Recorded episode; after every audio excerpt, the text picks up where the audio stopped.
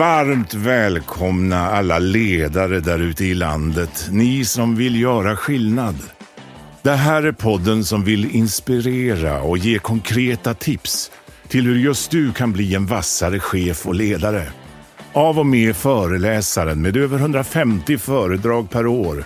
Författaren till boken Drömarbetsgivaren, rådgivaren, poddaren Svante Randlert. Välkomna till Chefssnack. Podden som snackar med Sveriges vassaste chefer. Nu kör vi!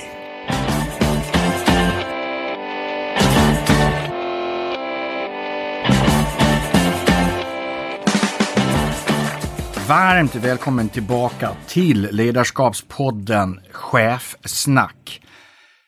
Ja, idag vill jag direkt säga att jag måste säga jag har varit berörd inför det här samtalet. Eh, Jag har lyssnat på många sommarprat på somrarna. Ett av dem i somras lyssnade jag på två gånger och jag blev faktiskt lika tagen båda gångerna. Så jag har sett fram så mycket mot det här samtalet. Varmt välkommen Gunilla von Platen. Stort tack. Eh, tack för ett fint sommarprat. Tack så jättemycket. För dig som inte har lyssnat på sommarpratet och för dig som inte har gjort googling på vem Gunilla von Platen är. Jag gör alltid en kort introduktion bara, väldigt short story. Eh, många strängar på sin lyra är entreprenör, investerare, företagsledare och filantrop.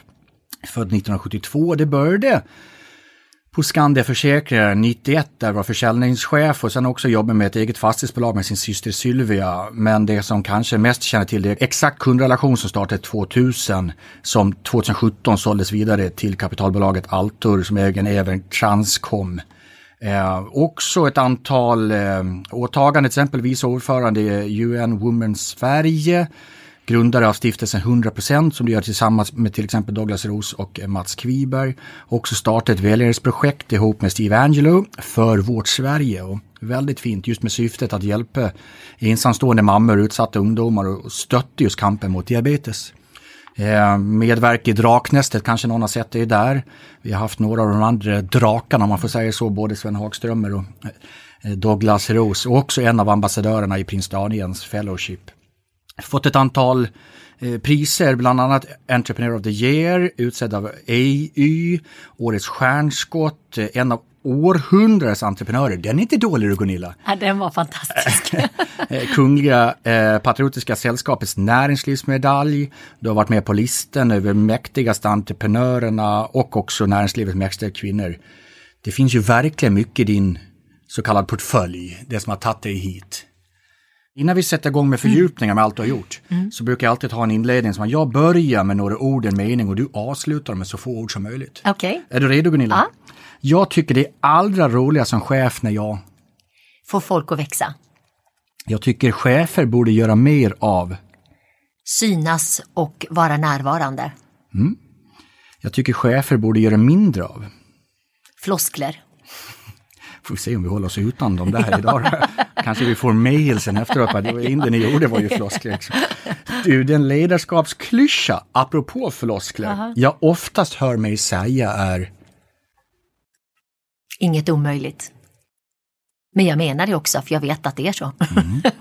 Du, inom ledarskap då, så är jag genom åren mest stolt över att jag kunnat följa och se så otroligt många medarbetare hos mig som har vuxit flera meter. När de har kommit till mig och sagt så här, det här kan jag inte Gunilla. Jag är inte ens utbildad inom det här området. Men de har rätt värdegrunder, de har rätt inställning och har vuxit så många meter. Det är jag så stolt över. kanske det ledarskapet går ut på. Ja, Du, jag tappar mitt eget engagemang när jag... negativa människor är det värsta jag vet. Som bara ser problem istället för möjligheter. Det tycker jag är dränerande. Det är viktigt just nu, vi spelar in den här podden hösten 2020, ser vi alla problem på grund av covid-19 eller så ser vi, finns det någon möjlighet med allt det här? Absolut. Du, det som få vet om mig som ledare är att jag... Jag är så sjukt transparent så att jag tror inte jag har så mycket hemligheter. Du får det du ser. Jag får ju äran att få en hel del lyssnarmail. Eh, mycket kommer ju tillbaka till det som är den vanligaste ångesten för landets ledare. Och inte bara landets ledare, för världens ledare. Känsla att jag inte kan det jag borde kunna. Men ibland kan det till och med vara att vem har sagt att du ska kunna allt det här? Mm. Imposter syndrom då. Den är otroligt vanlig. Det är det nästan det vanligaste ämnet i mejlen mm. jag får. Så, och det kommer ju tillbaka till en sorts prestationsångest. Mm. Eh, och du förklarar det väldigt bra i både boken och i, i Sommar där bakgrunden till det. Men låt oss stanna upp lite där då. Mm. Eh, som du själv sa, det är liksom ständigt behov av att söka bekräftelse. Mm. Om vi har massor ledare i landet som går runt med enorm prestationsångest för saker man inte kan som man borde kunna, fast vem har sagt att man ska kunna det? Mm. Hur, vad gör vi åt det där? Alltså jag tror att det är jobbigt men det är samtidigt en väldigt stark drivkraft för folk. När jag träffar duktiga entreprenörer som har lyckats väldigt bra så brukar jag alltid fråga vem är du presterar för? Och det är alltid någon mamma, någon pappa, någon som inte såg dem, någon lärare som inte trodde på dem. Och det är så klassiskt att vi ska bevisa för hela världen att vi minsann kan och vi duger och vi är duktiga och så. Men det är klart att det är väldigt jobbigt för för personen som måste bevisa hela tiden att man är duktig och har den här prestationsångest. Och ibland skulle det vara jätteskönt att bara kunna luta sig tillbaka och själv klappa axeln och säga gud, jag var ju jättebra egentligen. Men det bär emot. Det, jag tror inte vi har den egenskaper, den personligheten. Jag tror att du måste ha en viss personlighet. Jag har ju vänner som klappar sig på axeln för allt och ingenting. Eh, vilket jag inte kan förstå då, men, men jag skulle behöva mer utav det och de kanske skulle behöva lite mer utav av, av min piska. Finns det någon nyckel, eh, något tips när du jobbar med din egen prestationsångest? Mm som man kan dela med sig till ledare som jobbar med den här mm. idag? För jag vet ju att det är en återkommande mm. sak de frågar om. Någon egen erfarenhet? Ja men absolut och jag tror att allting handlar ju om din egna mentala inställning. Jag brukar säga till alla mina medarbetare när de säger att det här går inte, det, jag kan inte, eller till mina fyra barn, så att säga, det här är omöjligt. Så att ingenting är omöjligt. Allt sitter i ditt huvud. Och det är ju samma sak med den här prestationsångesten. Jag hade en händelse för ett antal år sedan när jag skulle få den här äh, Kungliga Patriotiska Sällskapets kungens äh, näringslivsmedalj. Och nu tänkte jag så här, nu kommer min mamma bekräfta mig. För min mamma älskar kungen och drottningen i och med att vi kom till Sverige som kristna flyktingar 1976, 19 juni när kungen och drottningen ska gifta sig. Så den dagen har min mamma en evig kärlek till kungahuset. Så när jag då ska få kungens medalj så tänker jag nu, this is it, det här är, det här är stunden mamma kommer bekräfta det, mig. Det är svårt att bereda den. Ja, eller hur?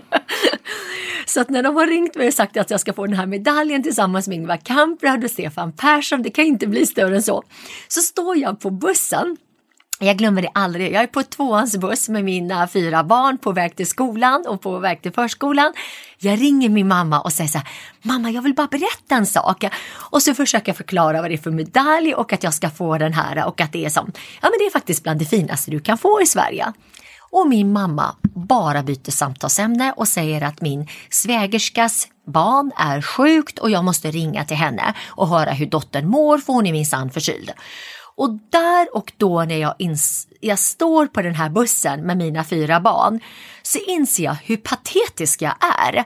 Och det här är, då är jag kanske 45 år. Jag bara så här, jag är 45 år och fortsätter söka min mammas bekräftelse. Vad håller jag på med? Mm. Och då ringer jag min man Alfred och säger så här, du måste stoppa mig nästa gång jag gör något sånt där patetiskt. Nu måste jag vara trygg i mig själv. Att sluta söka min mammas bekräftelse. Jag har er, jag har mina barn som är så stolta och jag borde vara stolt. Jag behöver inte ens söka någon annans bekräftelse. Men det sitter så djupt rotat i oss alla, det här lilla barnet som ska söka. Exakt, det är så. Hur länge har vi inte tänkt samma tanke vi hade mm. igår? Och vi har gjort samma Precis. aktivitet som vi gjorde igår. Precis. Där kan jag säga, när jag levde med den här mannen som var alkoholist och var jättedum och slog mig, tryckte ner mig, alltihopa. Då skrev jag också dagbok.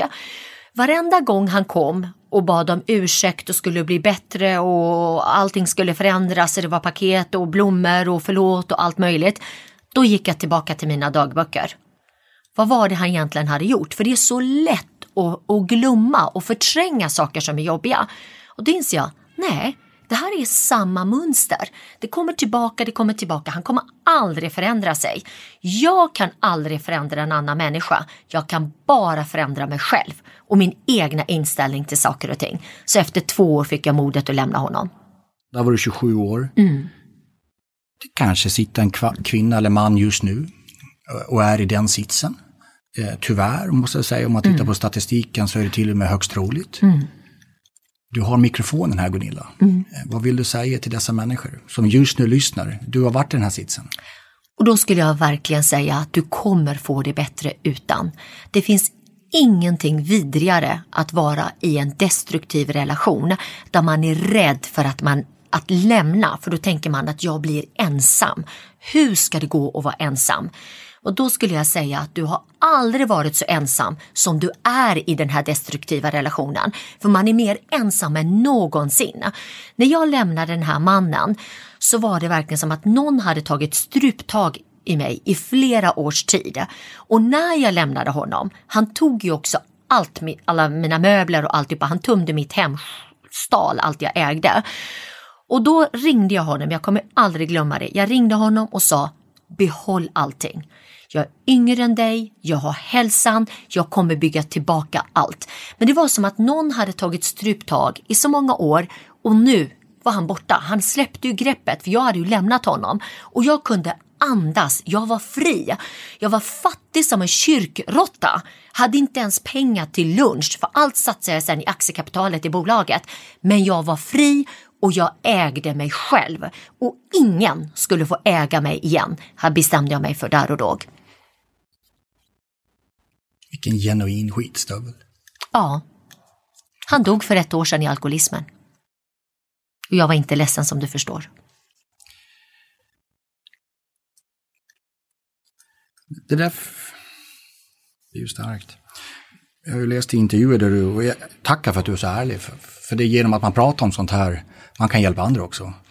Ja men precis och jag, jag har kommit till den punkten, som sagt nu är jag så pass gammal så att jag måste våga prata om det för att om ingen av oss vågar prata om det och vi går omkring och låtsas och har de här fasaderna då kommer vi aldrig hjälpa den yngre generationen som kommer efter oss. Vi har en skyldighet att våga faktiskt prata om de här tuffa situationerna, tuffa sakerna i livet. Det är enda sättet att stärka andra och det är därför mitt sommar blev så personligt och min bok är så otroligt personlig och det är klart att det är jätteobehagligt för mig.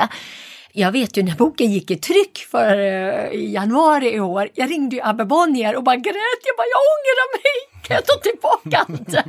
Apropå prestationsångest. Apropå prestationsångest. jag hade sån ja. ångest. Jag bara grät. Han bara, nej Gunilla, det här blir jättebra. Du är Zlatan i näringslivet. Du måste våga för att inspirera och stärka andra. jag är lite också så här tycker det är starkt. Du har till och med sagt att du flera gånger ligger i fosterställning och bara gråter. Mm. Gråter, gråter. Till och med tänkt liksom, men det här, det här dör jag av. Ja. Men du har också sagt, och det var den jag kom, tänkte komma till det positiva, att du har sagt att du är bra på att se de där små smulorna av hopp. Och liksom ta tag i de här smulorna. Är det inte det vi kommer till lite apropå att se mm. framåt? Så är det verkligen. Och där tror jag också att du har en viss personlighet.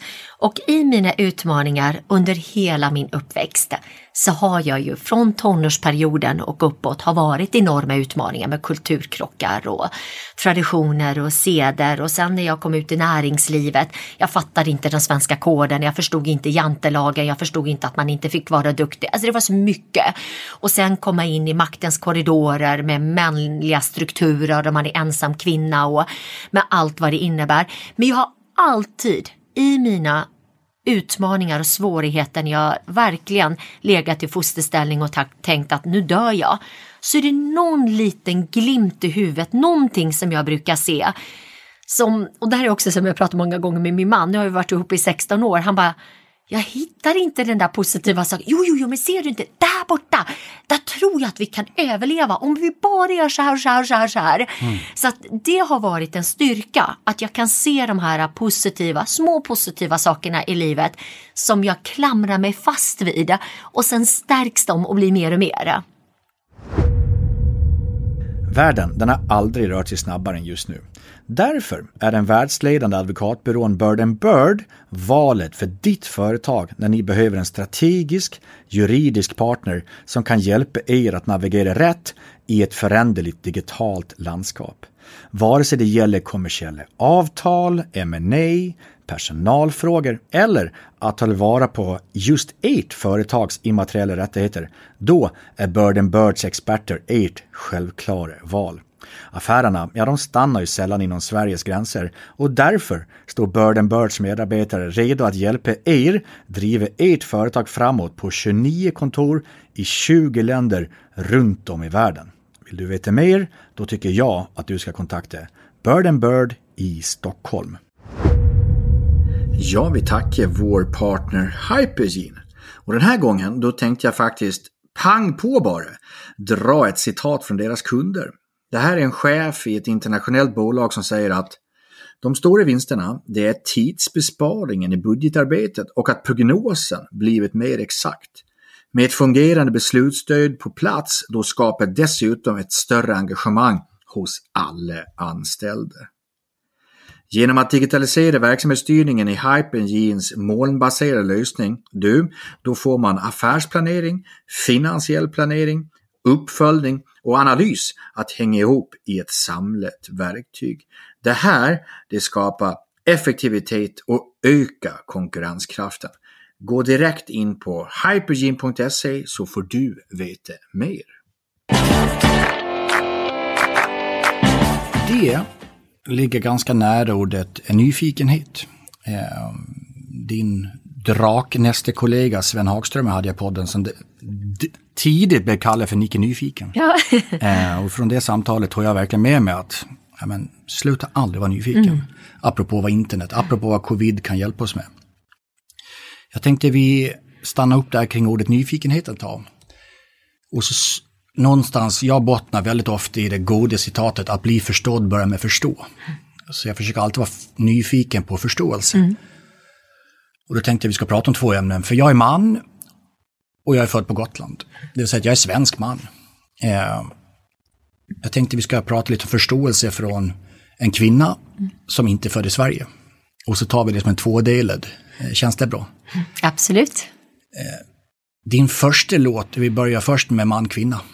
Eh, din första låt i sommarpratet eh, förstår jag var välvald. Eh, It's a man's world. Mm.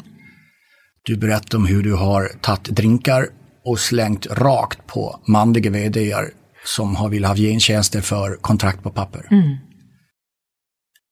Hjälp mig förstå. Mm. Eh, hjälp mina lyssnare förstå. Mm. Eh, ännu mer eh, det du har gått igenom. Mm. Och för att vi ska bli bättre på det här. För det är det som är tanken med det här mm. samtalet. Vi börjar Absolut. där. Och då är det så, först vill jag ju säga att eh, de flesta männen är inte svin som de som jag har råkat ut för. Men jag har tyvärr råkat ut för ganska många sådana. Och jag tror också det är som man säger att psykopater, det här är oftast chefer och näringslivet det kanske är så, det är den världen jag är i. Jag tänkte jag då som leder en podd om ledare. det var bara psykopater där. Eller jag. Gudfadern av psykopat. Ja, hur? Ja, ja, det är härligt. Ja. Ja, skämt åsido. Mm. Eh, nej, men, men eh, det är klart att som kvinna, som invandrare, så har man ju andra utmaningar än vad man har som en svensk person som, och dessutom man som är uppvuxen i Sverige. Jag kommer ihåg så himla väl när jag vann The Entrepreneur of the Year för Norrland så skrev Norra Västerbotten den mest elaka ledarsidan om mig. Att den här invandrarflickan från Damaskus, jag har aldrig satt min fot i Damaskus, som vinner över nationalklenoden Boliden. Eh, och sen så börjar de jämföra mig med Anna Lind och hur gick det för henne? Punkt, punkt, punkt. Jo, Anna blev ju tragiskt mördad. Betyder det att jag ska mördas? Alltså det var så otroligt vidrig artikel. Ja, alltså jag grät när jag, eh, eh, när jag läste den här och min man bara läs inte skiten, ge dem inte det. Då ringde jag chefredaktören och sa hur kan ni skriva någonting så vidrigt? Jag är er största privata arbetsgivare, jag är största skatteintäkterna i hela Skellefteå, jag har flest antal anställda. Hade jag varit man hade jag varit Skelleftebo så hade ni hyllat mig och om jag var fjärde generationens Skelleftebo. Och då säger han bara, men nu är du inte det. Och då inser jag, jag kommer aldrig kunna förändra de här strukturerna för de är så djupt rotade. Och tillbaka då till det du började med. Jag är ju uppvuxen i en kultur där vi kvinnor per default inte lika mycket värda som männen. Vi ska städa, vi ska laga mat, vi ska passa upp männen. Det är som en del av kulturen. Jag är barn nummer fem av nio. Jag är den första flickan som bryter det här mönstret. Jag är det svarta fåret som absolut inte vill finna mig i det. Jag står inte och lagar mat, jag städar inte, jag smiter ut. Jag vill bara leka med mina kompisar, jag vill bara vara svensk och göra som mina svenska kompisar. Du, och det ju, klart- du är ju chef över din man. Ja, ja, Snacka om ja, skillnad. tänkte liksom. jag. Ja, ja, Ja. visst. Det min mamma kan ju inte förstå det. Fast än en gång, annorlunda resultat ger mig någonting annat. Så är det verkligen, absolut. Nej, så att, så att jag har ju i mitt liv har jag ju kämpat och stångats mot de här eh, patriarkala strukturerna. Och sen kommer man ut i näringslivet där man tror att jag lever i ett fritt samhälle, Sverige, vi är så moderna. Så du går rätt in i väggen. Vi är inte alls så moderna. Det här var ju ingen större skillnad än det jag har vuxit upp med. Och det är ganska tragiskt att springa in i den väggen och inse att det är på samma sätt. Jag menar, hur många gånger får en man den frågan att, ja, Svante, vad är du beredd att göra för att jag ska signa min signatur på det här kontraktet? Och så tittar du på mig med ett speciella ögon och sen pekar du att mitt hotell är bara tvärs över gatan där. Och så tittar du igen på mig. Det har ju du aldrig, utgår jag ifrån, behövt råka jag- ut för. Lägga mig helt platt, det har aldrig hänt. Nej, medan jag som kvinna har råkat ut för det så många gånger.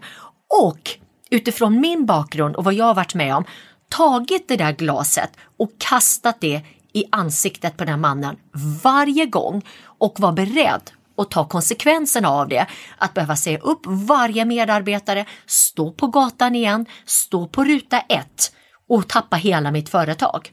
Och jag skulle göra det varje dag i veckan. Vi är tillbaka lite till det du började samtalet med, det är dina djupaste grundvärderingar och, Mm. och, faktiskt göra dem. För att citera det, maktens män har en helt egen moralisk kompass. Om vi öppnar den dörren då, berätta om den kompassen. Än en gång, jag sitter här som nyfiken Mm. svensk man och vill lära mig. Mm. Jag tror faktiskt att många gånger så tänker inte ens männen på det när de gör det. Utan och, och nu har jag ju som jobbat som ledare och, och jobbat i näringslivet och jobbat i olika chefspositioner, alltifrån anställd och egen och alltihopa och sett i alla dess olika former. När män tillsammans går ihop ni kan bli som små pojkar, ursäkta att jag säger det, men ni blir som, jag menar nu har jag ju tre små pojkar själv så jag ser ju mönstren hos mina små pojkar. Ni glömmer av och ni kan också glömma av, jag har ju varit i många situationer där jag är ensam kvinna bland männen. De tänker inte ens på att jag är där. När de pratar om kvinnors attribut och så, då tänker de inte ens, men vänta lite, där står ju faktiskt en kvinna och är med oss, men hon är ändå inte med, för jag kommer inte riktigt in i gänget ändå, utan då blir man de här små pojkarna och man gör det många gånger tror jag också omedvetet. Så det är inte alltid att man gör det för att man är elak, utan det bara, det ligger kanske i er natur. Du får hjälpa mig här. Det är för enkelt att skylla på arv. Mm. Eh, Men däremot så kan vi ju göra någonting åt det. Absolut. Eh, Om det är omedvetet det där då? Mm. Vad ska du säga hur vi kan medvetengöra det här då? Nummer ett, att vi vågar faktiskt prata om det. Både som män och kvinnor. Och det är ju fantastiskt bra att du tar upp det här Svante, för att det tror jag är oerhört viktigt. Det var ju också en utav sakerna när jag hade mitt sommar så tänkte jag, hur kommer männen reagera? Och där måste jag säga att feedbacken har varit magisk utav männen. För som jag började, de flesta männen är inte skitstövlar, men det finns tillräckligt många som är skitstövlar. Och reaktionerna från männen har varit helt otroliga där de har kontaktat mig, jättemånga och sagt hur ska vi förändra de här maktstrukturerna? Det är ingen som har sagt emot mig att det inte är så och sagt att du har helt fel. Tvärtom så bekräftar de att det är så. Men jag måste göra en förändring säger de för min dotters skull, för mina barnbarns skull och där har vi alla ett ansvar genom att vi vågar sitta och prata om det och också tänka på hur uppfostrar vi våra barn? Ja, våra symbolhandlingar, eh, vad vi faktiskt gör. Eh, jag själv, bara utifrån egen reflektion eh, under nu hösten med Black Lives Matter, eh, så har jag en nära mörkhyad vän som hjälpte mig förstå av handlingar jag inte har gjort. Eh, ta ett exempel. Och jag skäms, men det har också lett till otroligt mycket dialog med min vän. Mm. Eh, och jag tror vi hittar varandra ännu djupare efteråt. Och framförallt vad jag tänker på, vilket symbolhandlar man väl gör. Mm. Jag kan faktiskt vara ärlig och säga att jag och ett killgäng, mm. vi var över till Riga. Eh, tyvärr eh, väldigt rasistiskt, får jag säga, det jag upplevt. Och min mörkhyade vän fick en kommentar på dansgolvet, eh, “Say hi to Barack Obama”. Eh, och ska vara helt ärlig, mm. eh, vi i grabbgänget, vi skrattade åt kommentaren. Mm. Jag gick inte fram och försvarade min vän. Och nu efteråt, så här, vad fan gjorde jag inte det för? Mm. Eh, och det är det jag tänkte, den här symbolhandlingen. Nu bara tar jag ett exempel ja. hur jag efteråt mm. har fått en reflektion och skäms. Mm. Eh, men det krävs att någon gör handlingen. Mm. Likadant här. Exakt. Den här kompisen som kanske säger en sån kommentar mm. till dig som får en drink över sig. Ja men det är ju mm. viktigt att alla vi, men vad håller mm. du på med? Eh, efter metoo dessutom. Att alla vi nu borde nog tänka på alla våra symbolhandlingar. Det är lätt att vi gör saker i grupp för att vi gör saker i grupp. Exakt, för det är det som jag säger och jag tror att ni män är på ett positivt sätt också gruppmänniskor. Ni är lagspelare på ett helt annat sätt än vad vi tjejer är. Vilket är beklagande på ett sätt för oss tjejer för att vi är dåliga på att stötta varandra. Och det måste man också våga prata om att vi tjejer är inte lagspelare. Jag hjälper min bästis, jag hjälper ingen annan, du kommer inte in. Medan ni män, ni dunkar varandra i ryggen, ni hjälper varandra på karriärstegen. Det gör inte vi kvinnor på samma sätt. Och samma sätt gör ni här, att ni dunkar varandra på ryggen när den här killen säger någonting till den här kvinnan och hennes attribut eller whatever det kan vara. Så, att, så det är både positivt och negativt om du förstår mig rätt. Mm. Jag kan, till alla ni som lyssnar, mm. eh, finns en film på Youtube som säger eh, Snälla pappa. Eh, som handlar just väldigt starkt vad vi pappor, vår jargong till andra pappor, mm. eh, vad vi säger i bubbelpoolen eller mm. vad den än är. Eh, och hur det faktiskt skapar beteende för våra barn. Mm. Eh, värt att tänka på. Absolut. Precis, varenda symbolhandling mm. Eh, tycker jag är otroligt viktig. Mm. Visste du att sjuksköterskan Florence Nightingale, hon, hon var ansvarig för en sjukstuga på en militärbas på 1850-talet. Där lyckades hon sänka dödligheten från 42 till 2 procent. Främst genom att få alla att tvätta händerna. Ja, nu har du kanske lärt dig något nytt idag. Vad vill du lära dig nytt imorgon? Poddens sponsor IOM Business School, de är övertygade om att du ständigt måste lära dig nya saker för att kunna ta dig an nya utmaningar. Flera av Chefsnack gäster, de har startat sina karriärer på just IOM som har så många utbildningar inom ledarskap och projektledning för dig. På iom.se svante så bjuder de på erbjudanden och ny kunskap. Personalen, det är ju den viktigaste resursen. Det tror jag alla som lyssnar på den här podden håller med om.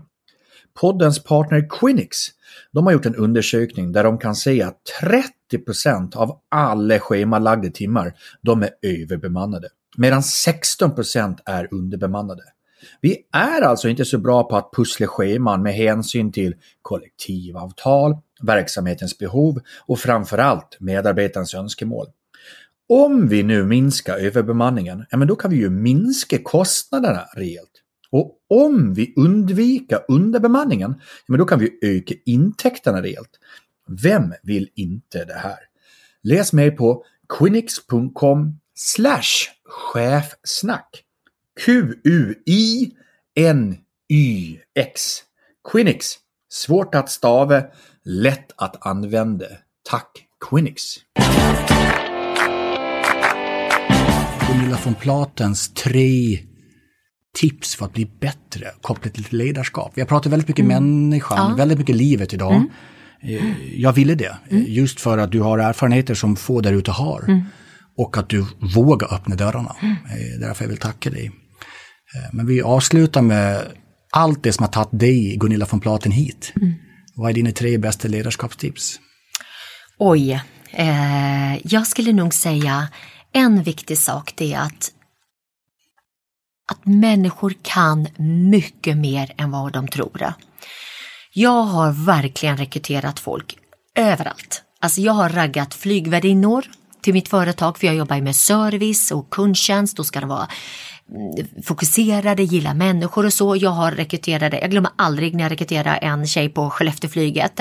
Hon bara, nej men jag kan ju ingenting om datorer, det är inte mitt område. Jag bara, här är mitt visitkort, ring mig, jag vet att du skulle passa. Och sen så började hon hos oss och jag sa att kunskapen behöver du inte ha. Men du måste ha rätt egenskaper och personlighet. Har du personligheten så kunskapen är det lättaste att ge dig. För att det är det svåraste att ge en person en egenskap.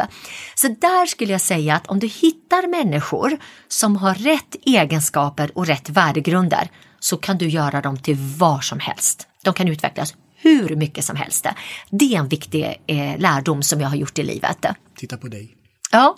ja, men man kommer väldigt långt med, med rätt mm. värdering och egenskaper, definitivt. Någonting som jag älskar och rekryterar då, när det gäller människor, det är faktiskt hästtjejer. Jag älskar hästtjejer och hittills har jag aldrig gjort fel när jag rekryterat en hästtjej. De knorrar aldrig. De är uppe åttan, de ska ta hand om det här djuret. De är aldrig sjuka. De är oerhört duktiga på ledarskap för att de har ju fått leda det här stora djuret som är mycket större än dem. Utan vi kan kommunicera med på ett sätt. Precis, precis. Så hästtjejer kan jag i princip anställa på stående fot. Du behöver inte ens skicka in din CV. Och en annan sak som jag har lärt mig genom åren och mina misstag det är att när jag tidigare rekryterade, bara gud den här personen har ju pluggat på Handels, har pluggat på KTH, har alla fina utbildningar i världen. Det här måste ju vara grym, smartare än mig på alla sätt. Och så rekryterar du den här per personen och så är den helt fel. För den kan inte hantera människor. Det är ju, den har ju pluggat jättemycket men kan inte människor har inte rätta egenskaper, har inte rätta värdegrunder, då spelar det ju ingen roll om du har tio utbildningar. Så det jag har lärt mig det är att det är viktigare många gånger vad folk har gjort förut. Din arbetslivserfarenhet är mycket viktigare än vad faktiskt den utbildningen. För som sagt vad är du normalbegåvad så kan du lära dig det mesta, du behöver inte vara ett geni. Det är väldigt viktigt. Det är bra. Vi tar det som eh slutord. Hur känns det? Bra! Vad ligger i hjärtat just nu? Nej, men jag tänker såklart mycket på de här frågorna som vi har pratat om som är väldigt viktiga frågor för, eh, för ett framgångsrikt företagsbyggande, för ett framgångsrikt samhälle. För det är ju det det handlar om faktiskt. Jag menar näringslivet speglar ju också hela samhället och våra strukturer. Och det tycker vi har pratat om idag, det är mm. faktiskt orsakerna som skapar verkan. Mm. Det är lätt att affärer och resultat och pengar, för mig är det alltid en konsekvens. Mm. Det är aldrig en orsak. Mm.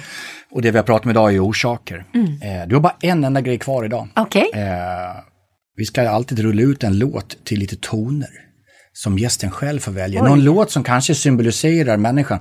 För övrigt så har vi relativt liknande musiksmak för en av dina musikval i Sommarpodden är, som jag och min fru alltid lyssnar på fredagskvällar, Edith Piaf. Ah. Eh, när det är fredagkväll så vi dricker ett glas rött, då brukar Edith åka på där. Gud vad roligt. Eh, ja men då är det valet enkelt. Jag skulle eh, välja Edith. Men du, innan du gör ah. bestämmer vilken låt vi ska ha ah. så tackar jag alltid eh, er lyssnare. Det är ju därför vi gör den här podden. Eh, blir ni bättre, blir ledare bättre, då blir företag bättre, blir företag bättre, då blir Sverige bättre. Så utanför att vara för högtradig så vill jag hävda att vår vision är att försöka utveckla Sverige lite. Jag vill tacka er att ni lyssnar. Jag vill också tacka mitt team, producenten Brian van der Brink, redaktören Fredrik Andén och researchen Sara Palmqvist och alla kollegor på Hotel Six där vi just nu spelar in. Utan våra partners, inget chefsnack. Därför vill jag tacka Bird and Bird, Hypergene, EOM Business School och Quinix så mycket. Vi vill faktiskt veta, både jag och Gunilla, vad ni tyckte om våra tankar. Så på LinkedIn och Instagram, där finns vi. Eh, in och kommentera, in och skriv dina känslor så ska vi försöka svara. Vi vill ha en dialog, vi tror inte på monolog. Då är frågan, bäste Gunilla från Platan, Vilken låt rullar vi ut det till? Nej men det blir ju Edith Piaf och också just det här att jag ångrar ingenting i livet utan trots alla mina misstag och misslyckande så ser jag ändå framåt. Så på fredag när jag och min fru tar ett glas vin, då är du med oss i våra tankar och så tar vi en skål för dig Härligt. också. Tack för att du kom Gunilla. Tusen tack för att jag fick komma, för att ni lyssnar.